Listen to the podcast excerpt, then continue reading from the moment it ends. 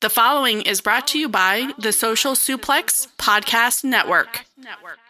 This is John Silver, lead recruiter of the Dark Order, and you are listening to All Things Elite.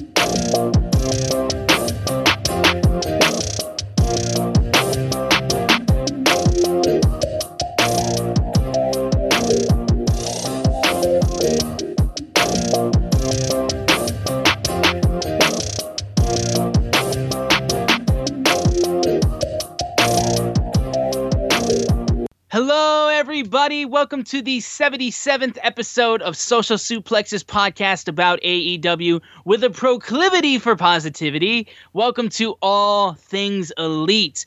My name is Austin Sumwitz, and I am your lovely, lovely, lovely host. And joining with me, as always, is my good friend, my partner in crime, Floyd Johnson Jr. Floyd, my man, who also, ladies and gentlemen, got his hands on a PS5, so that's coming his way. How you doing, my man? Man, I am doing great. Thanks, God. It's Friday. Of course, we're recording on September 18th, Friday. I was very lucky to order a PS5. Quick story. Me and my friend Jason, like the first night PS5s went on sale, they went on sale without telling anyone. So, I'm literally sitting on a computer because that's what I do for my job. They go on sale and sell out. I never get an email because I signed up for the email on Sony.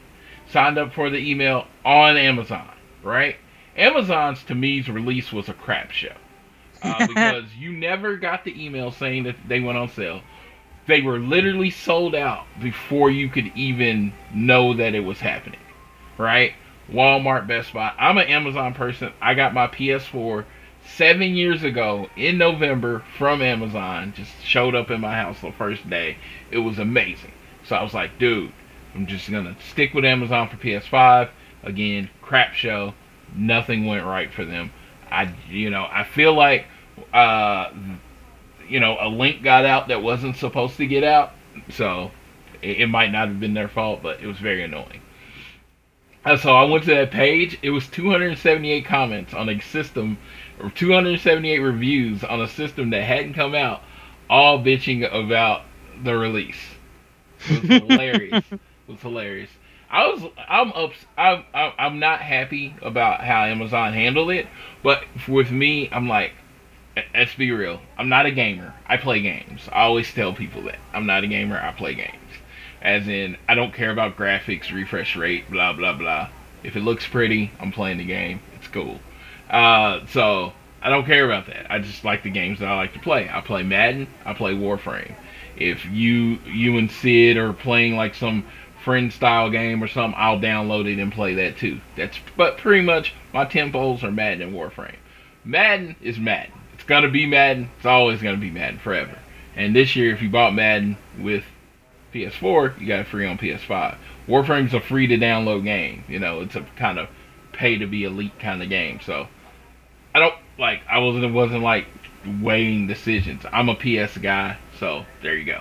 We're on Walmart last night because they actually gave us notice that they were going on sale at 8. We're on the phone. We're both trying to click through. And he gets through and he gets it in his cart. I don't know why I didn't. So, I'm just refreshing. Because I was trying to get the digital version. I went over to the hardware version. Started refreshing. His cart expires. They then allow me to enter in their cart. And then I purchased. I don't know if, I'm not saying it was his, but based on how it went with him saying, oh, it's no longer in your cart, and then it being in my cart in like the next few seconds, it was crazy. I didn't tell him it was in my cart because he had just had so many problems purchasing it. I didn't know if my purchase was going to go through. So I just went through, put my card information and pressed purchase, and then he gave me a tracking number and order number, and I was like, I got it. And he was like, you what? I was like, I got it.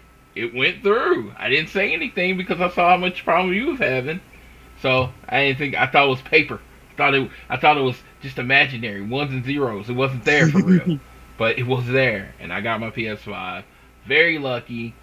Very lucky. I wish you all the best on getting your PS5, but I don't think my stress level is that high, because I'm at a point in my life where I stress out more about AEW Dynamite tickets than I would about this, or AEW tickets, more about that. Like, if I don't get an AEW ticket, I'm in a bad mood for the next week. Well, duh. Yeah, that's just given. Yeah, it's like PS5. I would have been like, oh, they'll eventually put some more out, and I'll buy it. You know, that kind of thing. So there's no finality on the video game system. It's like, this is not all the PS5s they're gonna ever sell. Exactly. You know? So just that means I just don't get it day one. But yeah, I liked having the day one because I to show how old I was. PS2, I spent the night at a Best Buy. All night. Yeah. It rained at 3 o'clock in the morning. Spent the night at Best Buy. Was in line. Didn't even have the money. My mom literally had to come up to Best Buy when the thing went on sale with her credit card and buy it. So that was PS2. PS3. PS3 was a little easier. I think I pre-purchased it with GameStop. And then PS4, again, it got shipped directly on Amazon, which was funny because PS4, as far as pre-ordering, was way easier than this shit. I don't know if it was just because it was 2013 and not everybody was on Amazon yet, but it was just like, oh, okay. Oh, we're accepting pre-orders. Press the button. It went through. No, like, lines or a million people trying to get it. And then it just came. I didn't even think about it. It was just that much of a non-story. So, gotcha. Yeah. But I will say, don't think we forget about you Xbox players too. Like, good luck on getting your Xbox Series X or Series S, whatever one you prefer. No. I actually just got Super Mario All-Stars 3D, like the 3D All-Stars on Switch. I just got it delivered. I got a physical copy of it. I'm very happy. I'm going to play the hell out of it. I also got my cousin's original copy of Sunshine on the GameCube. So I was playing it on the GameCube while I was getting ready to get it on the Switch. So yeah. I'm very happy to have that. And I also have my new PC, which is fucking awesome. And I love it. And it plays games so well. And it runs super fast. And I can do editing and stuff for work like no problem. So it's been a good week for me. Yeah, it sounds like it's been a good week. It's a good time for video games in general. This is the next generation console, so this is all amazing. I'm looking forward to playing it. I haven't played an Xbox since... Xbox 360 was freaking awesome. The one is eh. It's eh, honestly. As someone who owns it, it's eh. I only had the Xbox. I bought the Xbox like 2 weeks after it came out. I played it for 3 days and then sold it to someone. Oh, Jesus, okay. The thing with me and Sony, it's the controller. It's the controller. They haven't changed it at all. I mean, I'll be interested to hear what you think of the new one, since it's actually the most different out of the entire DualShock franchise. Yeah, that's what's crazy. It's like, it just feels like a third, like a hand, you know what I mean? It's like, you give me that controller, I've been doing the same thing since 1995. 96, 95 is when it came out, I believe. I believe so. So I've been doing the same thing since 95, 96. You can give me any game and just like triangle, circle, you know, X, square. I won't even think about it. I can immediately get into the game because that controller and me are one. So there you go. I personally prefer the Xbox controllers because I don't know, they feel really nice. I use them for like if I plug a controller into my computer now because they just feel really nice. I used the original Xbox one and it was too bulky for me. The original Xbox controller was not great. Yeah, and that's why I haven't played since that one. Like I haven't picked up an Xbox controller since Xbox. Yeah, 360 and one were better controllers by far. But anyway, off the topic of gaming, this is a podcast about all things elite. It's AEW. So we got a lot of things to talk about with Dynamite. We also had Late Night Dynamite, which took place after the NBA playoffs. And then we have a preview for next week's Dynamite and some big news as well. But before we get into everything for the show, we want to make sure that you're downloading the show on Google or Apple Podcasts. So please leave a rating and review if you are so inclined to. You can also leave a donation to our podcast provider, Red Circle. Also, if you're listening on Spotify, anything you're listening to on podcast, we would really appreciate a share. Please share us around to everybody who cares about wrestling or AEW or both. And please support us by following us on social media at AT Elite Pod, at Social Suplex, at SZoomer4, and at Floyd Johnson Jr. on Twitter. Now, the big news of the week, which is going to be talked about as well in our Dynamite review, is the fact that the one and only man, Will Hobbs, oh my God, fucking Will Hobbs is signed with AEW. When I saw him show up and defend Jon Moxley against Ricky Starks and Brian Cage, I popped so hard because I was like, this dude's a killer. Yeah, he runs on pure willpower. He moves from Oakland to Florida with no guarantee of a contract. Worked out, did dark, lost a lot of matches, lost a lot of tag team matches. Apparently hard work paid off. And, and looking like he does as far as the physically imposing man that he is, doesn't hurt. AEW had a big man problem when they originally started. I think Billy Gunn and Luchasaurus were the two largest men in wrestling. Jim Ross said he was going to resolve that issue. So Jake Hager appears on Dynamite, and then ever since then, it's been big guy after big guy. Brody Lee, Brian Cage, of course Lance Archer, now Will Hobbs. They no longer have a big guy problem. I mean, no. Even if you think about it, Mox is, if you look at the rest of the roster, Mox is kind of a big dude. It's just like the physical nature of AEW, and they still have the small guys that can do flippy stuff. They still got the all-around performers, but people like to see monsters in wrestling. Will Hobbs can be that next level guy. Yeah, and I'm more than happy to see what happens when Moxley and Will tag to face off against the new partnership that's being made between Team Taz and Jake the Snake Roberts, Murderhawk Monster. But with that out of the way, let's get into the AEW results for this week. We started off with the AEW World Tag Team Champions FTR taking on Jurassic Express and Jungle Boy and Luchasaurus. Before FTR even came out to the ring and Jurassic Express was already in the ring, Young Bucks come out, and they walk into the ring just with the biggest bitch faces on that you could possibly imagine for the Young Bucks. Walk in. Mike Posey's in the ring as the referee. He gets super kicked. So that's two referees they've now super kicked. And then they just walk backstage and then throw a stack of $5,000 each at Tony Khan because that's how much they got fined last time. And, I mean, considering how many things the Young Bucks do with just wads of cash, completely within character, but at the same time, watching them slowly and very much so make that heel turn has just been so much fun to watch because they've got such attitude and they've got such chips on their shoulder, I think, with trying to make tag team wrestling huge and also slowly kind of falling into the background with the tag division. I think it's done a really great job to make sure people remember, oh no, these guys are still the best. They're still unbelievably good.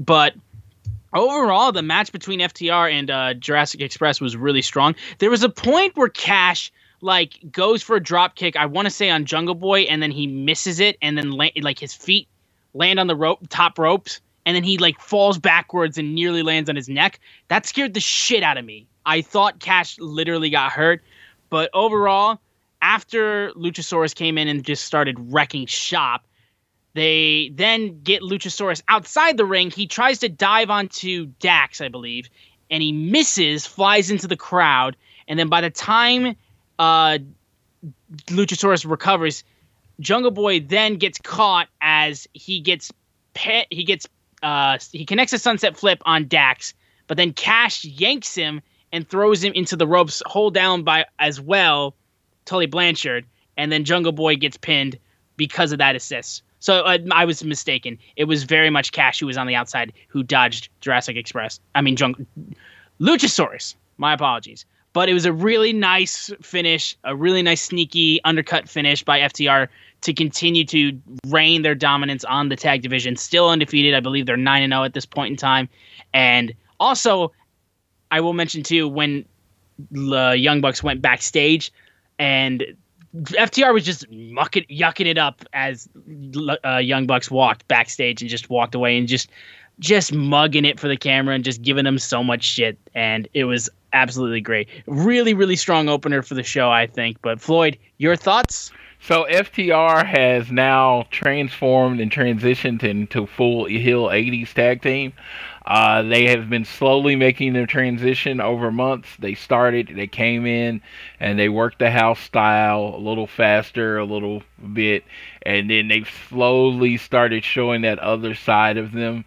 And then, of course, they won the titles, and they won the titles fairly, in fair and square. Two spike pile drivers. It was rarely fair. Tully didn't get involved. But now that they've become champions and they have something to protect, something to defend, they are full-on heel 80s tag team. In this match, it was pure cutting off the ring. People tended to like this show, but like this match better. Some people tend to like this match better than the one at All Out. I disagree. I thought this was good, but this was straight out of the 80s playbook with Jungle Boy and Luchasaurus playing the Rock and Roll Express to the Midnight Express. But it was actually more brainbuster style because they were working a limb and cutting off the ring. So it was great. And then the roll up and not winning clean. That's what heels do. Tully's more involved. He seems like Tully's really into this whole gimmick. He seems a lot more natural than he does with Sean Spears. Because you know what? It's fun when you're a manager of a winning team as opposed to a guy that he beats all the people that are, lower than him. But whenever he gets on Dynamite, he pretty much loses. So it's It just seems like it's a completely jailed tag team, and I love FTR's the shitty heels. I thought Jungle Boy, he's one of the best at taking heat and make you feel sorry for him. And in a time where a lot of people don't feel sorry for people, Jungle Boy makes you feel that way, and that's awesome. And Luchasaurus is one of the best hot tags in wrestling. So pretty much, yeah. Yeah. So yeah, it was great match. I think did everything it was supposed to do, and it fully transitioned to FTR into the role that they will be playing for the rest of their title reign. Yeah. After this, we cut backstage to Alex Marvez, who was with Private Party. Matt Hardy was on the concrete floor, very much in pain, and they were talking about a game plan, and then apparently then that's when he gets laid out. Chris Jericho and Jake Hager come up and just like, oh, is he okay? Is he going to be okay, or are you going to have to maybe amputate his leg? And then just giggling to each other, Hager and Jericho walk away, leading into their match that they would have later tonight.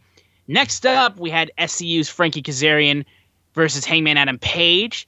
Kenny Omega joined the commentary team, which, yes, because the way that Kenny Omega has been like moving away from Hangman has been, and moving away from tag team wrestling, and the way it's so serendipitous, because the same way that Hangman wanted to distance himself away from the elite is the same thing that Kenny Omega is doing with trying to distance himself from Hangman and distance himself from tag team wrestling, but they're continuously pulled back in. But now Hangman is just straight up just burned every bridge that there possibly could be, so now he's just in the singles competition and by himself.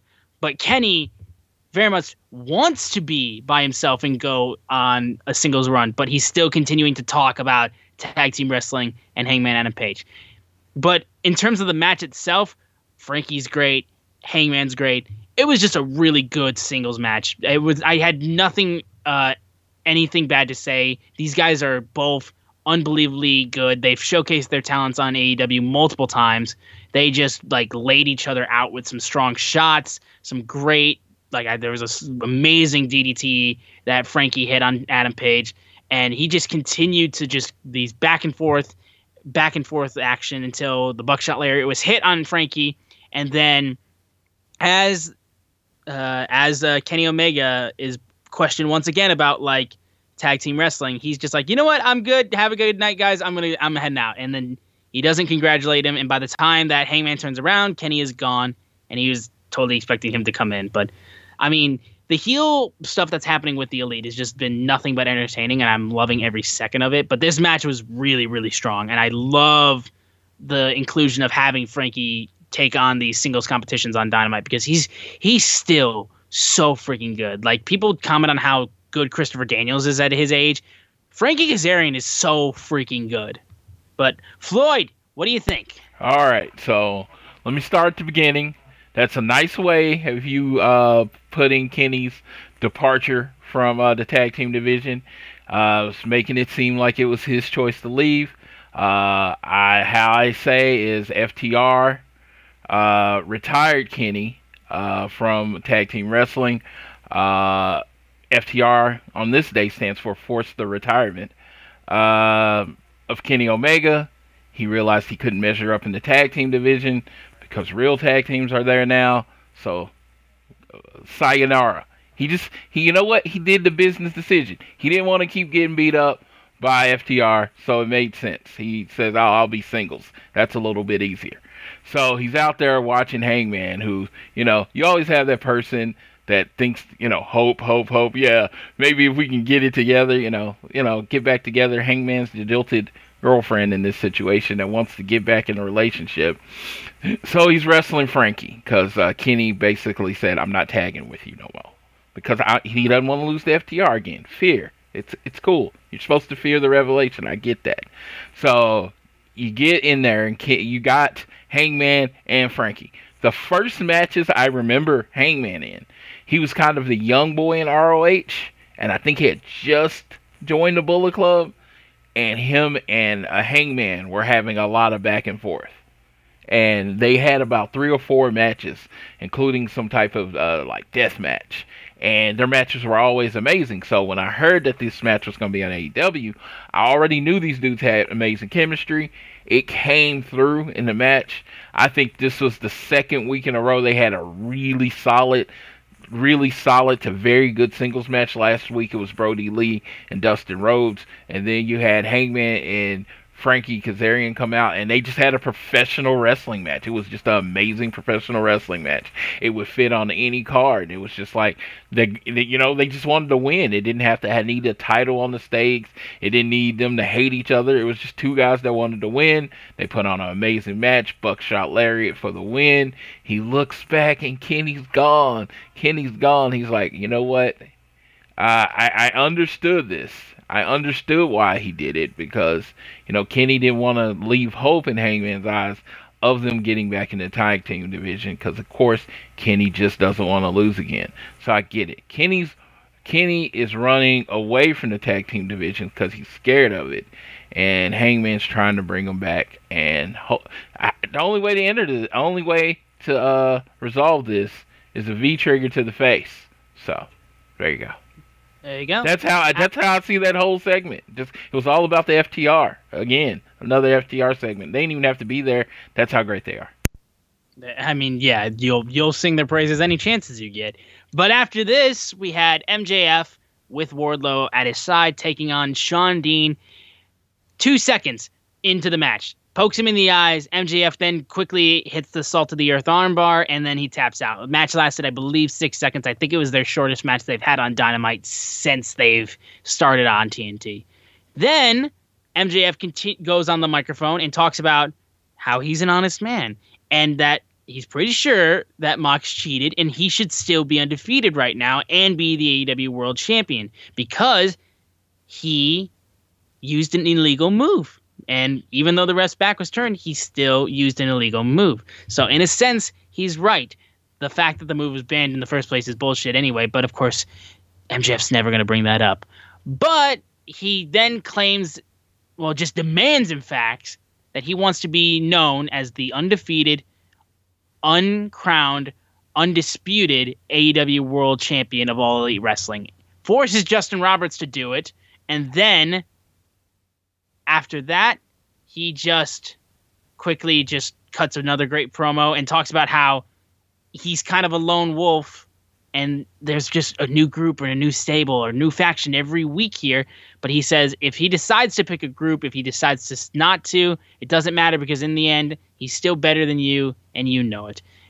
I mean, it's just a really fucking good promo. MJF is continuously cutting great promos and just being such a detestable heel. Coming off of a big, big loss, MJF can still bounces back and continues to be detestable, continues to be at the top of his game, and it's a great way to continue MJF's tenure in AEW after losing his first AEW world title shot.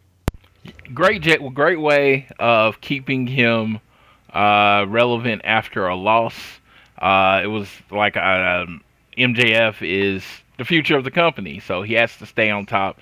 He was great in a faction in MLW. I think it was called the Dynasty, like Richard Holiday. So I could see him fitting into a faction well. I tweeted out from my personal Twitter that, you know, Cody's gone. He's elevating AEW in other ways as far as becoming a super TV star, carrying TV shows. I get that. Cody has to go do what Cody has to do.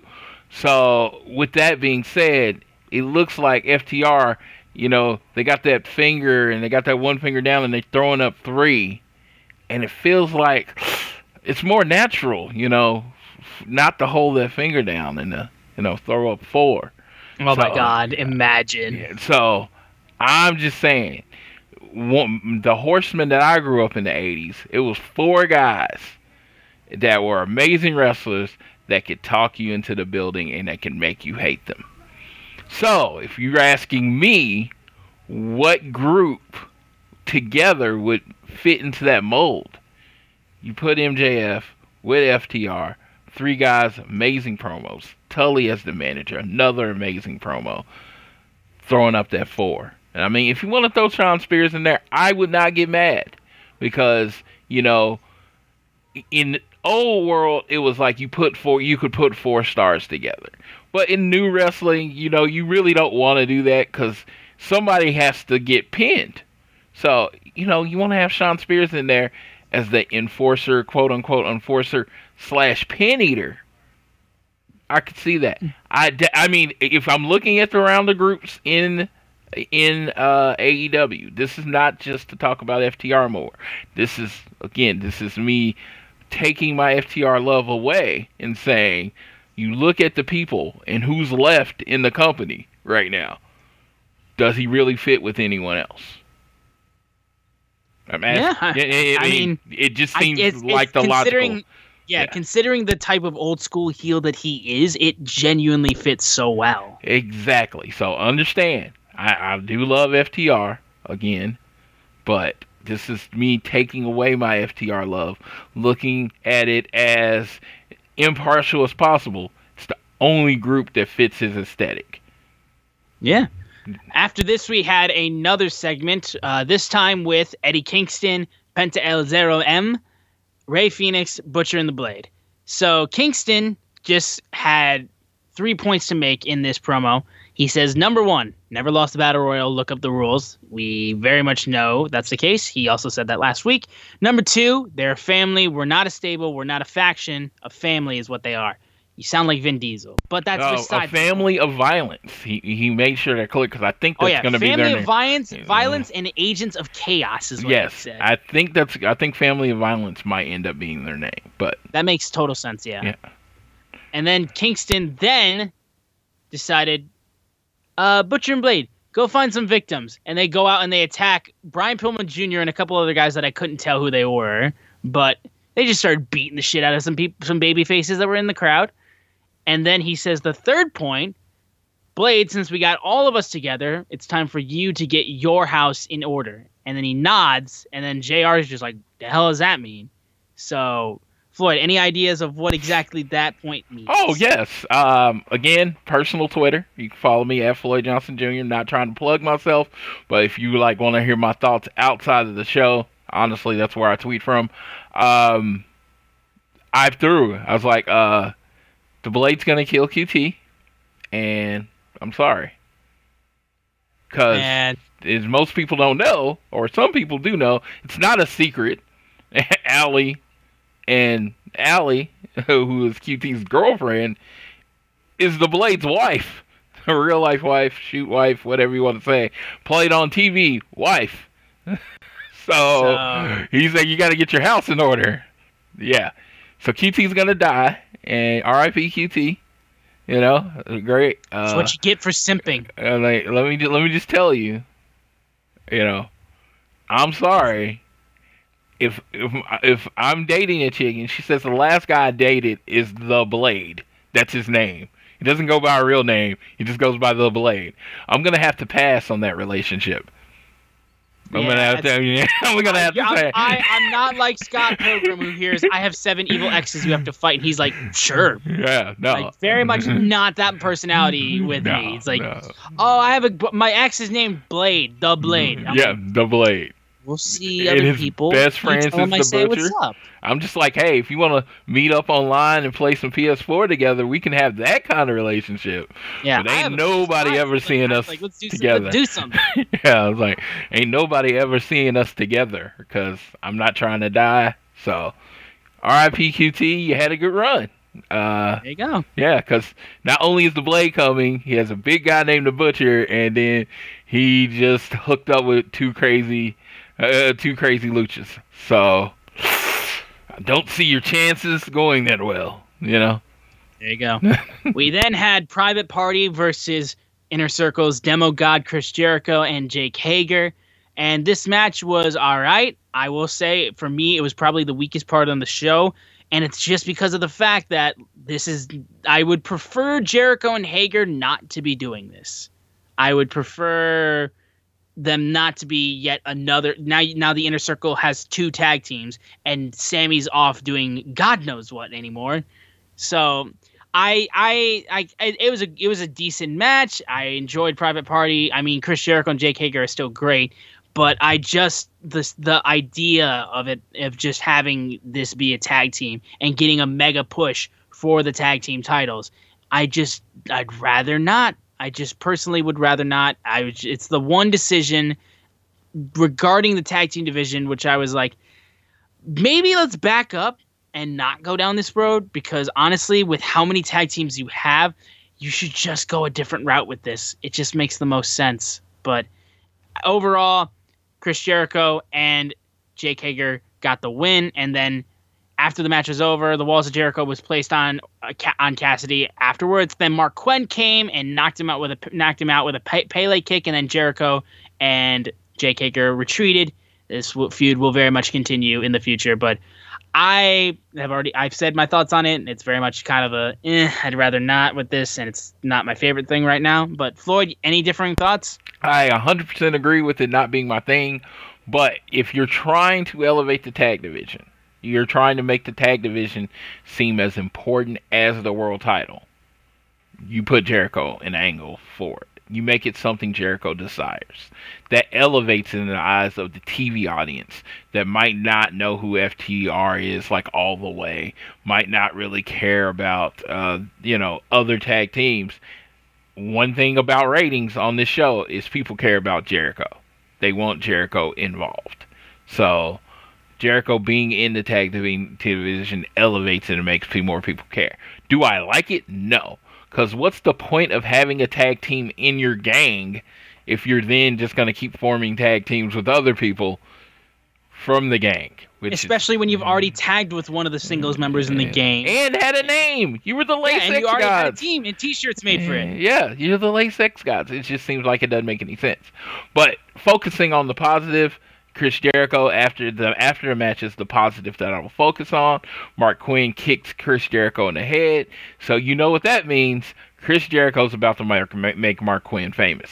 Now, I think everyone in the company sees Marq Quen as one of the future of the company. I think he's one of those people that, you know, he's going to be in the tag team division. Private Party eventually is going to get all the way over and be a top tag team in the future. But when he takes that next step, when he Shawn Michaels, what's the other guy's name? Isaiah Cassidy. Marty Jannetty. Yeah. When he Shawn Michaels, Isaiah Cassidy, and kicks him, I think he's going to be the why that they push his future to company. He's such a good all-around performer. He has all the tools. He has a look to go into the future. Great thing is, Black don't crack. So, you know, you got a 10, 15-year window before he starts to age. So that's another good thing. So Marq Quen, I think, is the future. I think he would be like, so... And it's funny because a big problem 6 months ago was push black singles wrestlers.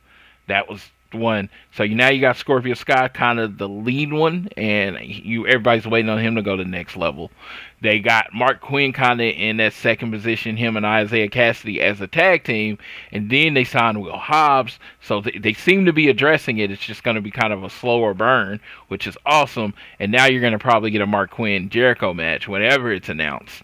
And, you know, people are going to see what Marq Quen does, because that's what something people don't realize about Jericho. In his matches, he's really good at focusing on what the other guy's good at and letting them star. I think Marq Quen had a bit of a star-making performance with Cody. I think Jericho will take it to that next level. Yeah, honestly, I agree with that. I think Marq Quen did show himself in the TNT Open Challenge. I am excited to see more of him in singles-wise, and the fact that they might be going down this road is interesting to me because I love this idea, and I think I'm not sure yet. I think me personally, I still need to see a little bit more, and I think him facing off against Jericho in this kind of feud will be really interesting to watch, but I will be excited to see more of this going down the line. After this match, we had Ivelisse, accompanied by Diamante, versus the NWA Women's World Champion Thunder Rosa with the NWA World title on the line. I also loved how Ivelisse and Diamante came out with their Women's Tag World Cup medals. I thought that was super cool.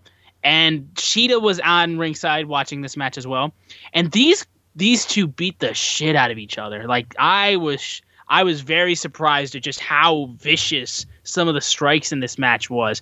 There was a really good knee strike by Ivelisse when Diamante was just distracting Thunder Rosa, and they just beat the hell out of each other. I thought the fact that, I mean, just the Tombstone Piledriver to win the match by Thunder Rosa was really, really strong as well.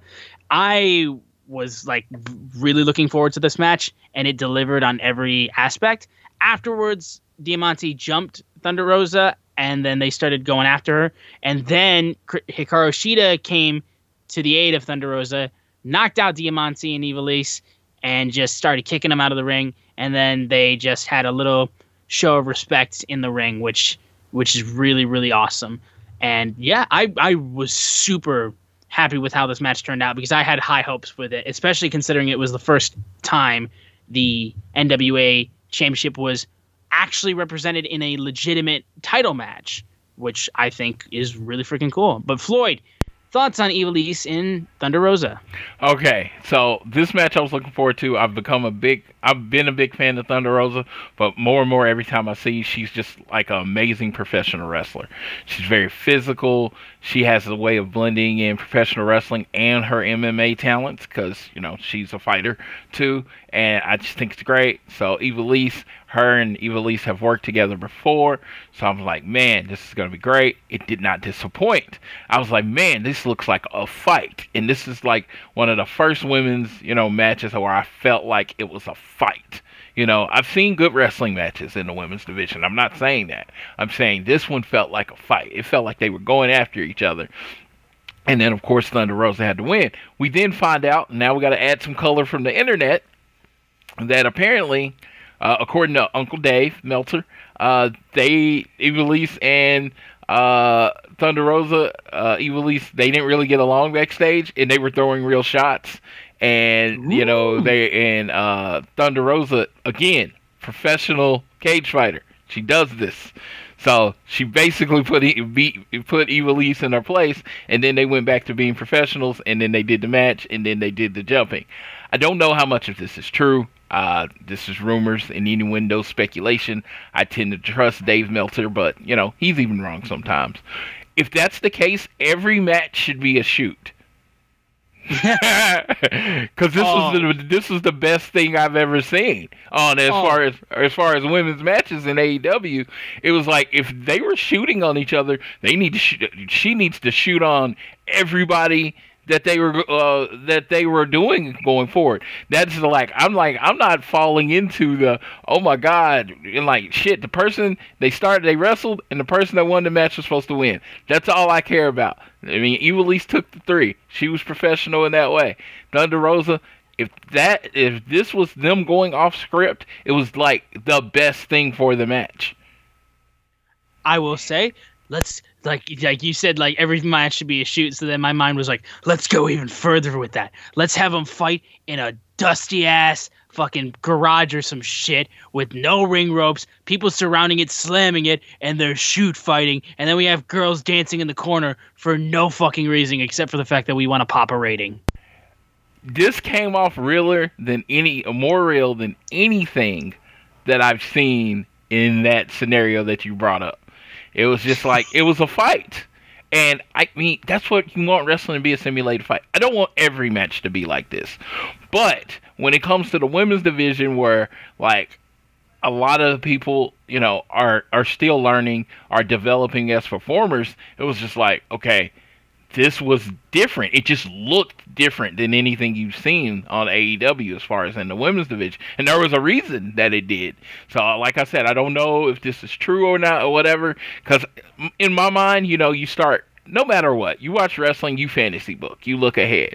And I was like, okay, I kind of saw Diamante jumping Thunder Rosa, and then Sheeta making the save. I saw that coming.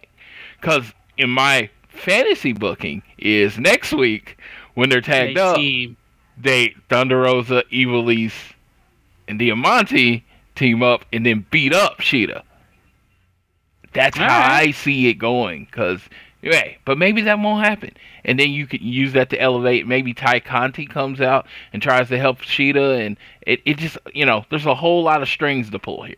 But whatever. That's how I saw it coming. I'm just saying what I saw before the match. That was previous. But then after the match, and it was just like, and then I found out it was hard hitting. I was like, good Lord, this is sometimes where I want kayfabe to be kayfabe, because it was a really bomb ass match. I didn't need to know the other part. But sure, if you're on Twitter or Facebook or whatever and you're in groups, you're going to find out the other part. I actually a subscriber to one. Yeah. Yeah. I was going to say, though, but like honestly, like that's just the case with like any good feud or good match normally. If there's actual real life issues in the match, like going into it, like or going into the feud, like that's normally going to add to your feud or add to your match. I mean, like, I think that's the whole reason why the feud between Edge and Matt Hardy is still remembered today, because it was, like, pretty fucking real with just everything that was going on in both of those guys' lives and the person that was in the middle of it all. And, like, you look at, like, stuff like just, like, stuff between, like, Hunter and Chris Jericho and, like, how they didn't like each other, like, in the mid-2000s and they still had such good chemistry in the ring and put on great matches. Like, even if you have a distaste for somebody, you can still put on, like, great matches, even especially if there's real shit behind that. Like, you get a little bit of, like, actual, like, anger and, like, you give it to each other. Like, that adds to your match so much. Yeah, it's called being a professional. That's what it's called, definitely, being a professional wrestler.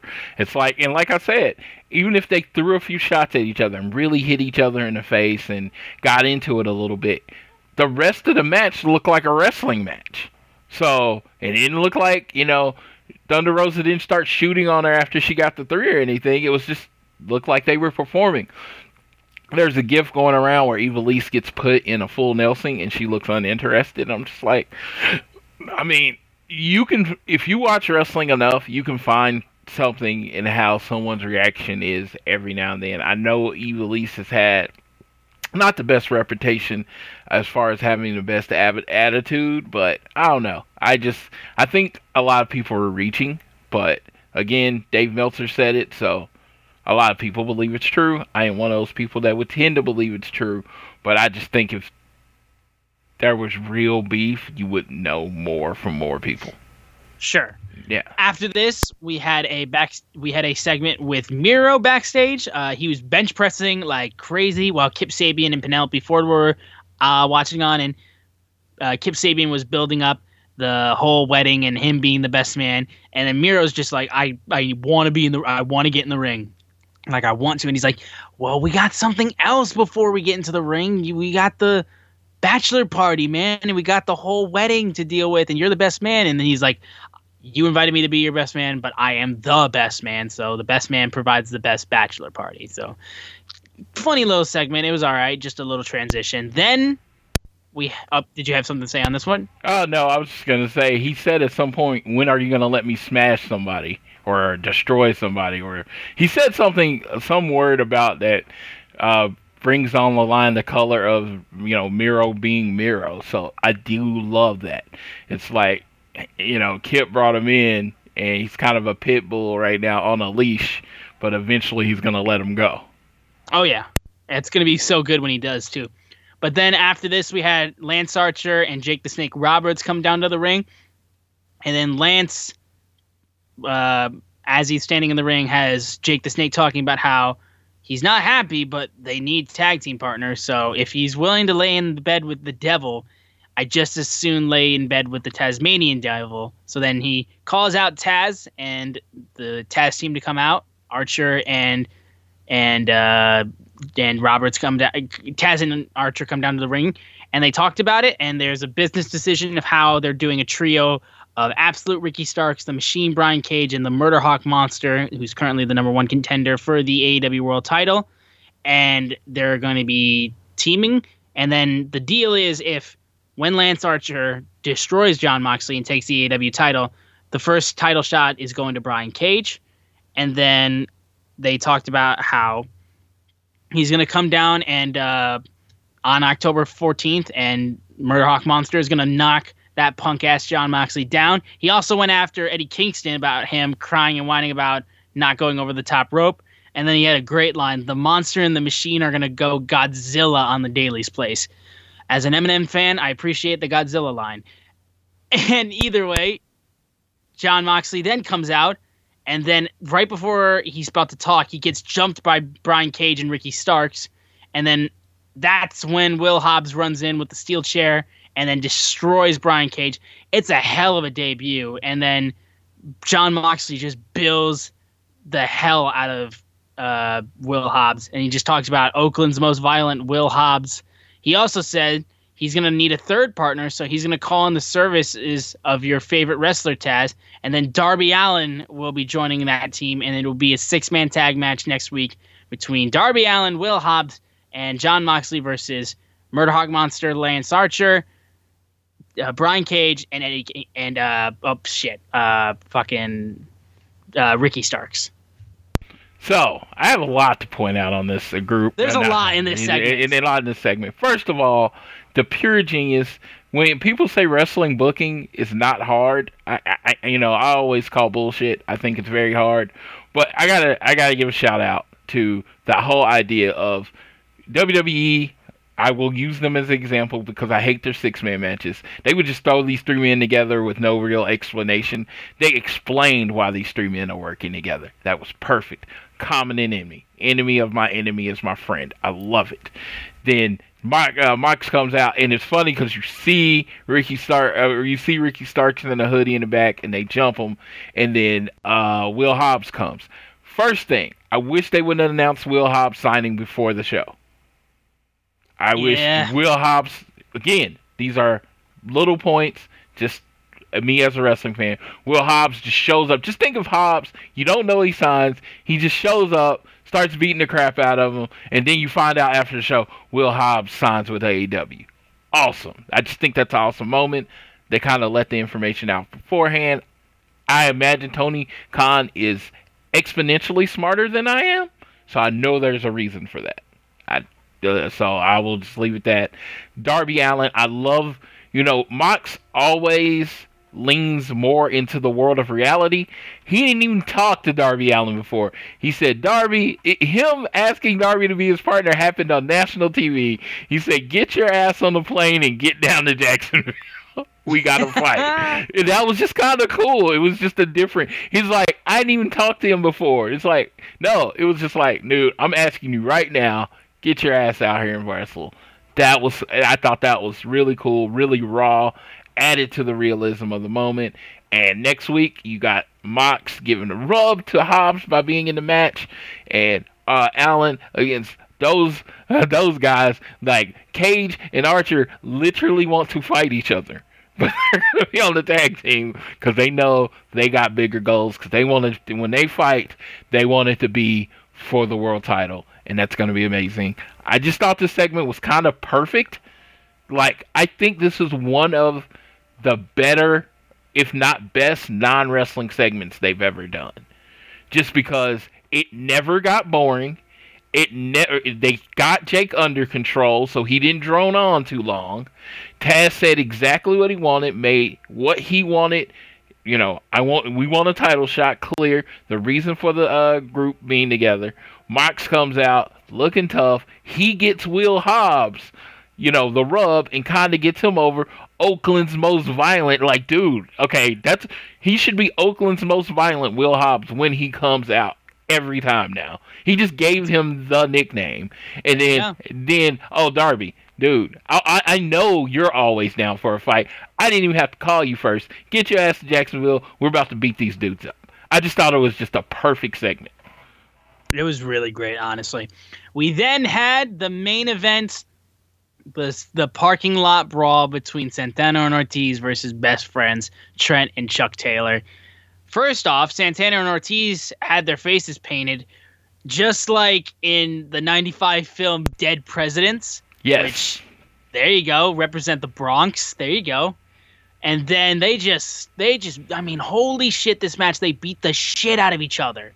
I mean, just fight. Going through some of the spots, yeah. It was a fucking fight.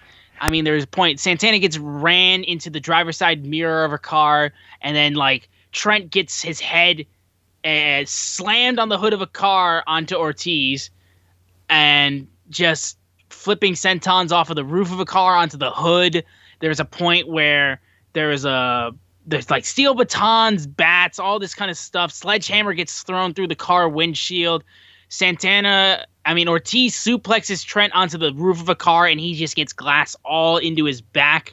And then the best spot of all was just Orange Cassidy being in the trunk of one of the cars, jumping out of it, and then hitting the orange punch on Santana. And just, Jesus Christ. Then the finish of just, Chuck hits Santana with a pile driver on the hood of a car, and then Trent hits him through this plywood that's set onto a truck bed, and then just goes through the plywood onto the truck bed, and that's how the pin was happening. I mean, this got 5 stars for a reason. Holy shit, this was carnage, and what a way to finish off Dynamite. It was just such a good just brawl. And, like, considering how much AEW prides itself on their wrestling, they've shown multiple times that they're good at gimmick matches, and they're good at just, like, not even death matches, but just really extreme no-holds-barred matches. And this was so damn good. And I mean, it was my favorite part of the show, no questions asked, and it was just an amazing way to cap off this feud, an amazing way to cap off Dynamite. And then Trent's mom, Sue, pulls up in her minivan, I assume a brand new one since that last one was pretty messed up, and then right as they leave, Sue flips off Santana and Ortiz. Fucking yes. Yes, Queen. Slay. Now, Floyd, thoughts on this hell of a main event?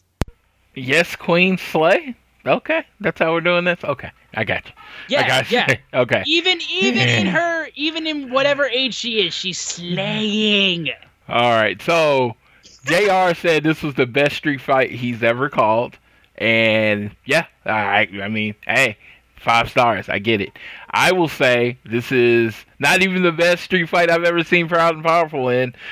They were in a couple in Impact with the Lucha Bros and then one with the original LAX. They're amazing at this. So when they did this, I was expecting exactly what I got. It was hard hitting. It was real.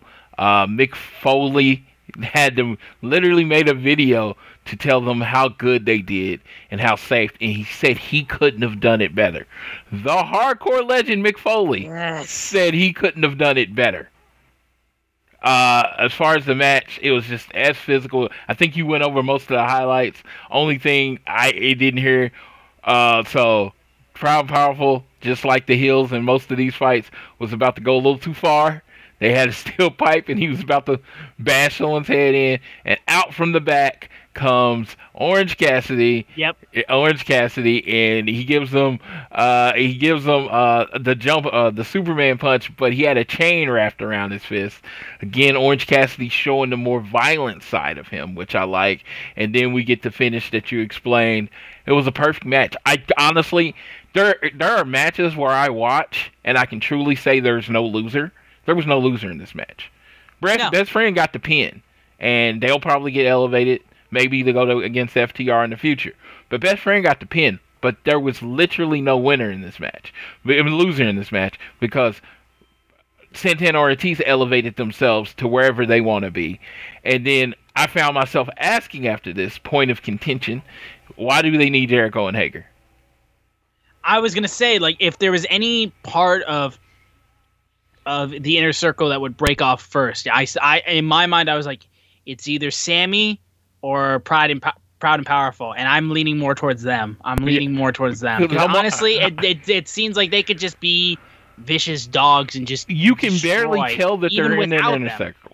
You can barely tell they're in an inner circle at this point. You're in a street fight, which there is no rules. You literally, they have Orange Cassidy, 3. You have 3 other professional wrestlers, 5. You should always have the numbers advantage, and you lose out to the numbers advantage. How does that happen? I'm like, if I'm like, I can write the promo for them of them leaving Inner Circle because it's like, we got with you because of the numbers advantage. But I can honestly say, Proud and Powerful main evented a Dynamite, like as a tag team. Tag team wrestling main evented a Dynamite.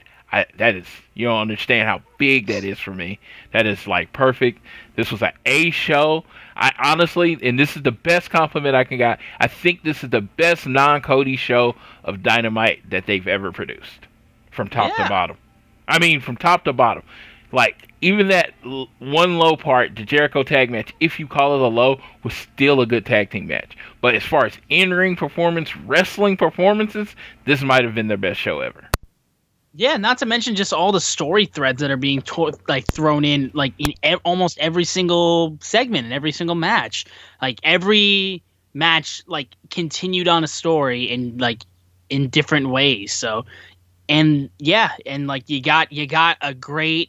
Pop, I mean, we'll mention this too. Like the ratings wise, you got 886,000 viewers over NXT's 689,000. I believe I also saw a tweet that on Wednesday nights, it was number one in the 18 to something 30 and demographic. It was number one in cable in that demographic, which on Wednesday, which is fucking awesome.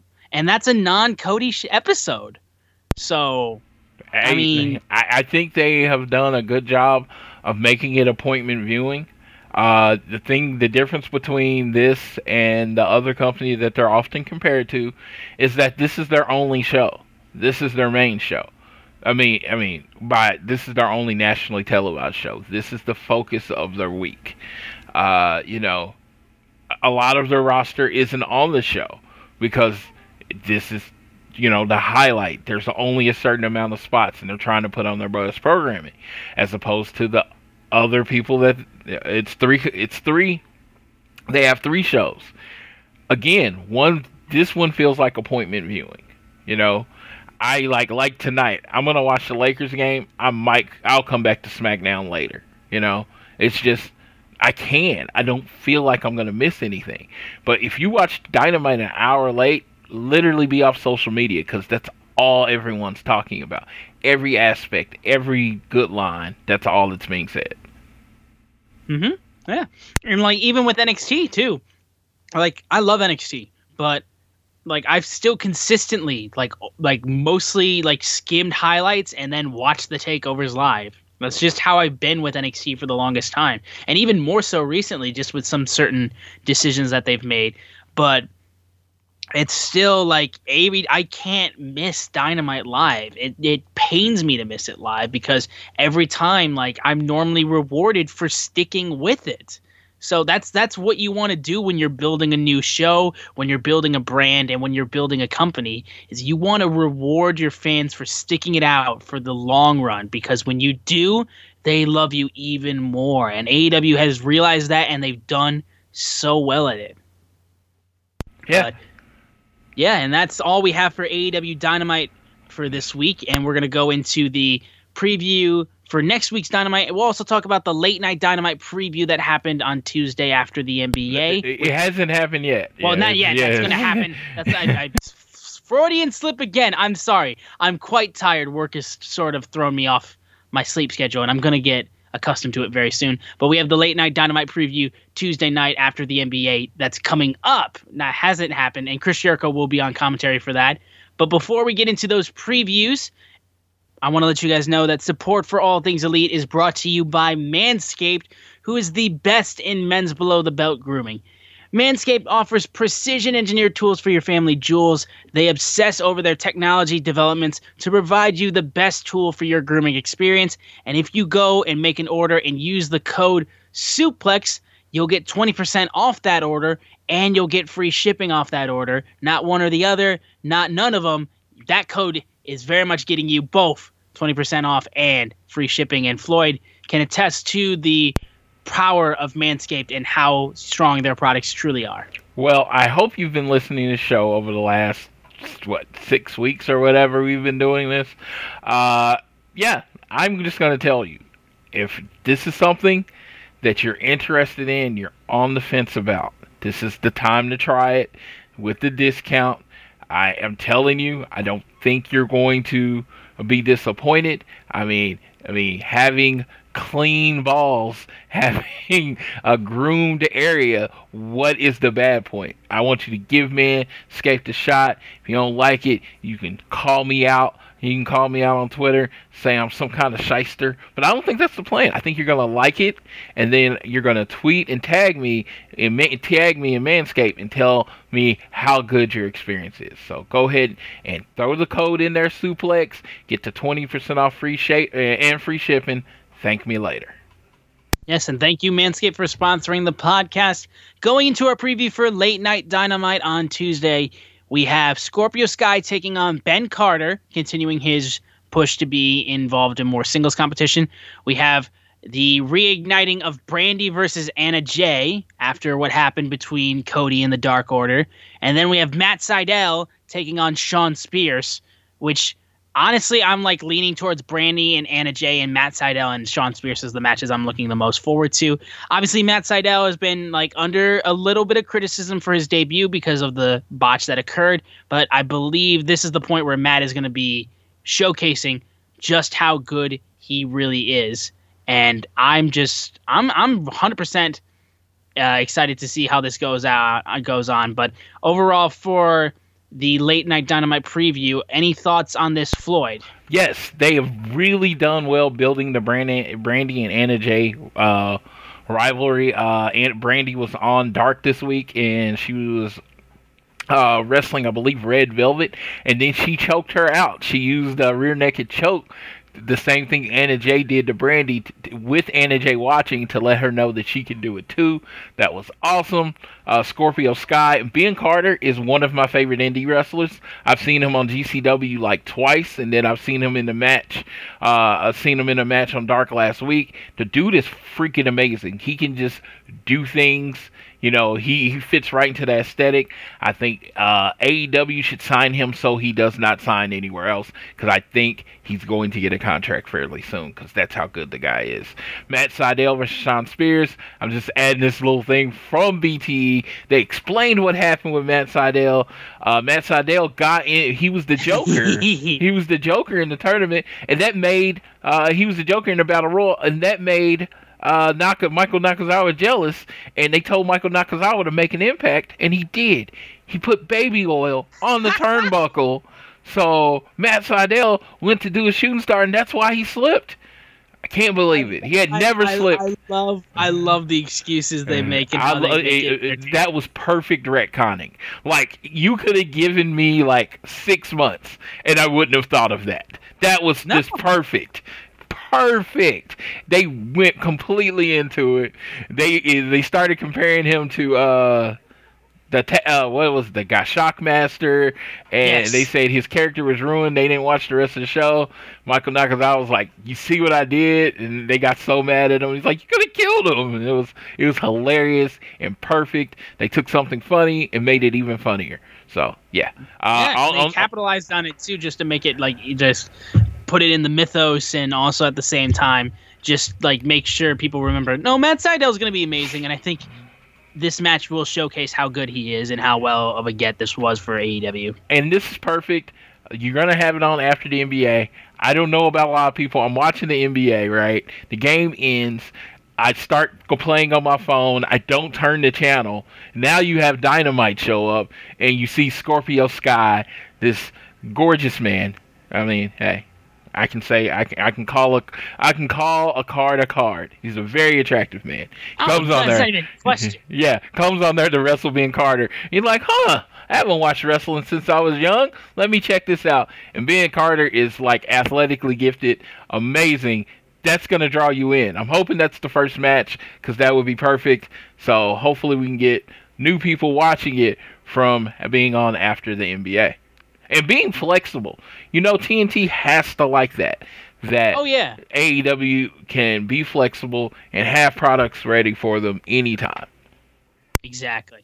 While we have the topic of the NBA, let's pour one out for our poor homies with the Los Angeles Clippers. Y'all just can't get it done. You just can't get it done. So, like, it's only been 10 times, like, in league history that people have come back from 3-1 down to win the series. Doc Rivers has coached 3 of the teams that it's happened to. I love that. I love that statistic so much. Yeah. 30% of the times that this has happened in NBA history, Doc Rivers has been the coach. You're such a good coach, but why does this keep happening to you? Yes. How can you not make the adjustment to the adjustment or whatever the hell you got to do? But, hey, shout out to Denver. Jamal Murray is a gamer. Jokic might be, next to Anthony Davis, one of the more unguardable players in NBA history. So they threw everything at him. He plays like a 45-year-old guy on, you know, at the lot. You know, that guy, that really old guy that just knows how to play basketball well. He's not fast anymore. He can't jump very high, but he just knows how to play the game. That's Jokic. I tip my hat to that man. I heard someone says he plays like the guy that plays in flip-flops. Yeah. So I shout out to him. But Lakers Clippers is what I heard all year. Me as a LeBron fan, I root for the Lakers, and we don't get it. So whatever. Well, maybe next year. Yeah, and Kawhi just needs to step his game up. Yeah, and I can't even comment on, like, I made the comment about they blew it and they can't get it done. I cheer for the Detroit Lions. They were the kings of not getting it done. Like, 21-point lead and you still lose to fucking Mitch Trubisky. Patricia, you're a garbage coach and you're a fucking garbage GM hired you, and they both need to be fired. That's all I'll say on that matter. But now let's get into the AEW Dynamite preview for next week. Also, one other thing, since we talked about being the elite, Eddie Kingston cutting a promo on a cookie. It was like, I think the whole BTE episode, this was a really good episode from front to back. I mean, because it had a lot of stories. It was funny. Plus, it, you know, put some stories going forward. I thought it was a really good episode. But if you just watch that first few minutes where Eddie Kingston cuts a promo on a cookie, you realize this dude is as amazing as I say he is. And it was yeah. It was like, I just can't say. He loved and hated the cookie at the same time. It was amazing. He had the weirdest relationship with that cookie, but the way he talked about it, you couldn't stop listening to him talk about this cookie. I mean, people make. I mean, like, it literally brought me back to when, like, Eric Bischoff was trying to get hired by WWE, and they had him cut a promo about like trying to sell a mop. But this is 1,000 times better than that, because Eddie Kingston very much knows what this is, and he's just so good that he makes it so like he looked almost entertaining. He looked bored before they asked him, and he just immediately went into character. And it's just like when you talk about wrestlers being a different breed, I've seen this twice now. I saw Eddie Kingston just do it. And then Eddie Kingston do it on BTE, and then I saw Warhorse do it in front of me. It's the most impressive thing. They're like talking to you normal, their name person, he's like, get into character. And then a snap of their finger, they are a completely different person, and it's amazing. Yeah. But going into the preview for next week's AEW Dynamite, we'll have the tag team between Hikaru Shida, the AEW Women's Champion, versus the NWA Women's Champion Thunder Rosa, versus Ivelisse and Diamante, who won the Women's Tag Team World Cup. We also have that six-man tag match between Lance Archer, Brian Cage, and Ricky Starks versus Jon Moxley, Will Hobbs, and Darby Allin. Chris Jericho will be appearing live. And then, most interesting, Brody Lee versus Orange Cassidy, and that is very much a thing. It's like, what? I've been calling for this for a while, and it's like I'm seeing ghosts or whatever, because I keep calling it. But, okay, with how hard they've been pushing Orange Cassidy, right? And how hard they've been pushing Brody Lee, and you probably want to save this match for later, maybe for the anniversary show, to make the anniversary show really big. This seems like the perfect time for a time limit draw. Honestly, yeah. That's what I was going to say. I can't imagine, like Brody Lee just can't finish him, you know? And Orange Cassidy hits the Superman punch, does all his things, and they just keep kicking out. And it just seems like the time limit remaining, this is the perfect time for that draw. Now, they never do it. Every time I call it, they never do it. So Brody Lee will probably just win, but maybe because it's for the TNT Championship, they will do it though. So that way, like, he still retains, and then at the same time, though, like, yeah, it's like, just like it makes sense. Yeah, it just seems like the perfect time, or maybe a double DQ with. I don't like double DQs, but I don't either. But I don't like it either. But with the whole Dark Order and the Best Friends all being involved, I could see it. Or they might just pull the trigger on Orange Cassidy. I don't know, but I think the hottest act in AEW. People might disagree, but I think the hottest act on AEW, I'm talking about TV, internet, and everything, is the Dark Order. I don't think this is the right time to remove the belt from Brody Lee. I don't as well. I think it's very much too early, and if you're gonna wait till like Cody comes back, like it's like Brody should still have the title by the time Cody comes back. Yeah, and you want to start a longer type rivalry for the TNT title? Orange Cassidy, Brody Lee, go to a time limit draw. There you go. Yeah, and that'll do it for this episode of All Things Elite. Thank you guys so much for joining us and for listening. Be sure to share the podcast with your friends and anybody who enjoys wrestling or AEW. Be sure that you're downloading this show on Google or Apple Podcasts. Again, shout out to our Spotify listeners. We never forget about you. And please leave a rating and review. You can also leave a donation through our podcast provider, Red Circle. And again, on social media, we are at AT Elite Pod, at Social Suplex, at SZoomer4, which is myself, and at Floyd Johnson Jr. on Twitter.